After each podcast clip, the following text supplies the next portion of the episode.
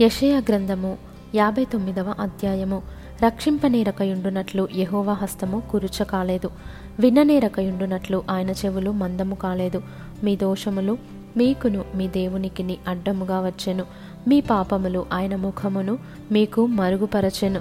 గనుక ఆయన ఆలకింపకున్నాడు.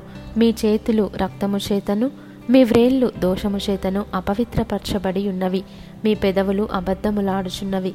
మీ నాలుక కీడును బట్టి మాటలాడుచున్నది. నీతిని బట్టి ఎవడును సాక్ష్యము పలుకడు.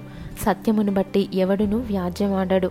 అందరూ వ్యర్థమైన దాన్ని నమ్ముకొని మోసపు మాటలు పలుకుదురు. చెడుగును గర్భము ధరించి పాపమును కందురు. వారు మిడునాగుల గుడ్లను పొదుగుదురు. సాలెపురుగు వలనేయుదురు ఆ గుడ్లు తినువాడు చచ్చును. వాటిలో ఒకదానిని ఎవడైనా త్రొక్కిన ఎడల విషసర్పము పుట్టును. వారి పట్టు బట్టనేయుటకు పనికిరాదు. వారు నేసినది ధరించుకొనుటకు ఎవనికిని వినియోగింపదు. వారి క్రియలు పాపక్రియలే. వారు బలాత్కారము చేయువారే. వారి కాళ్ళు పాపము చేయ పరుగెత్తుచున్నవి. నిరపరాధులను చంపుటకు అవి త్వరపడును. వారి తలంపులు పాపహేతుకమైన తలంపులు. పాడును నాశనమును వారి త్రోవలలో ఉన్నవి. శాంతవర్తనమును వారెరుగరు. వారి నడవడులలో న్యాయము కనబడదు. వారు తమ కొరకు వంకర త్రోవలు కల్పించుకొనుచున్నారు. వాటిలో నడుచువాడెవడును శాంతి నొందడు. కావున న్యాయము మాకు దూరముగా ఉన్నది. నీతి మమ్మును కలుసుకొనుటలేదు. వెలుగు కొరకు మేము కనిపెట్టుకొనుచున్నాము గాని చీకటియే ప్రాప్తించును. ప్రకాశము కొరకు ఎదురుచూచుచున్నాము గాని అంధకారములోనే నడచుచున్నాము. గోడ కొరకు గుడ్డివారి వలె తడవులాడుచున్నాము. కన్నులు లేని వారి వలె తడవులాడుచున్నాము. సంధ్య చీకటి అందువలనే మధ్యాహ్న కాలమున కాలుజారి పడుచున్నాము. బాగుగా బ్రతుకుచున్న వారిలో నుండి చచ్చిన వారి వలె ఉన్నాము. మేమందరము ఎలుగుబంట్ల వలె బొబ్బరించుచున్నాము. గువ్వల వలె దుఃఖరవము చేయుచున్నాము. న్యాయము కొరకు కాచుకొనుచున్నాము గాని అది లభించుటలేదు. రక్షణ కొరకు కాచుకొనుచున్నాము గాని అది మాకు దూరముగా ఉన్నది. మేము చేసిన తిరుగుబాటు క్రియలు నీ ఎదుట విస్తరించి ఉన్నవి మా పాపములు మా మీద సాక్ష్యము పలుకుచున్నవి. మా తిరుగుబాటు క్రియలు మాకు కనబడుచున్నవి.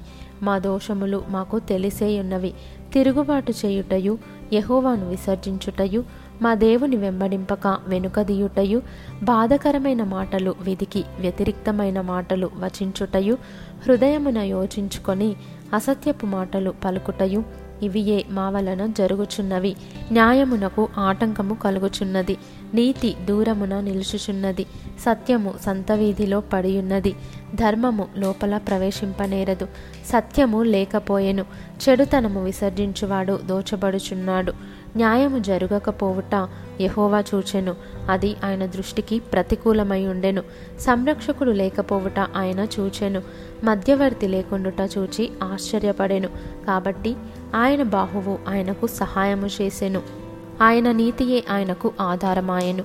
నీతిని కవచముగా ఆయన ధరించుకొనెను. రక్షణను తల మీద శిరస్త్రానముగా ధరించుకొనెను. ప్రతిదండనను వస్త్రముగా వేసుకొనెను. ఆసక్తిని పైవస్త్రముగా ధరించుకొనెను. వారి క్రియలను బట్టి ఆయన ప్రతిదండన చేయును. తన శత్రువులకు రౌద్రము చూపును. తన విరోధులకు ప్రతీకారము చేయును. ద్వీపస్థులకు ప్రతీకారము చేయును.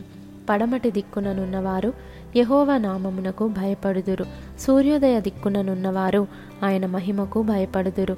యహోవా పుట్టించు గాలికి కొట్టుకొనిపోవు ప్రవాహ జలము వలె ఆయన వచ్చును సీయోను నొద్దకును యాకోబులో తిరుగుబాటు చేయుట మాని మల్లుకొనిన వారి యొద్దకును విమోచకుడు వచ్చును.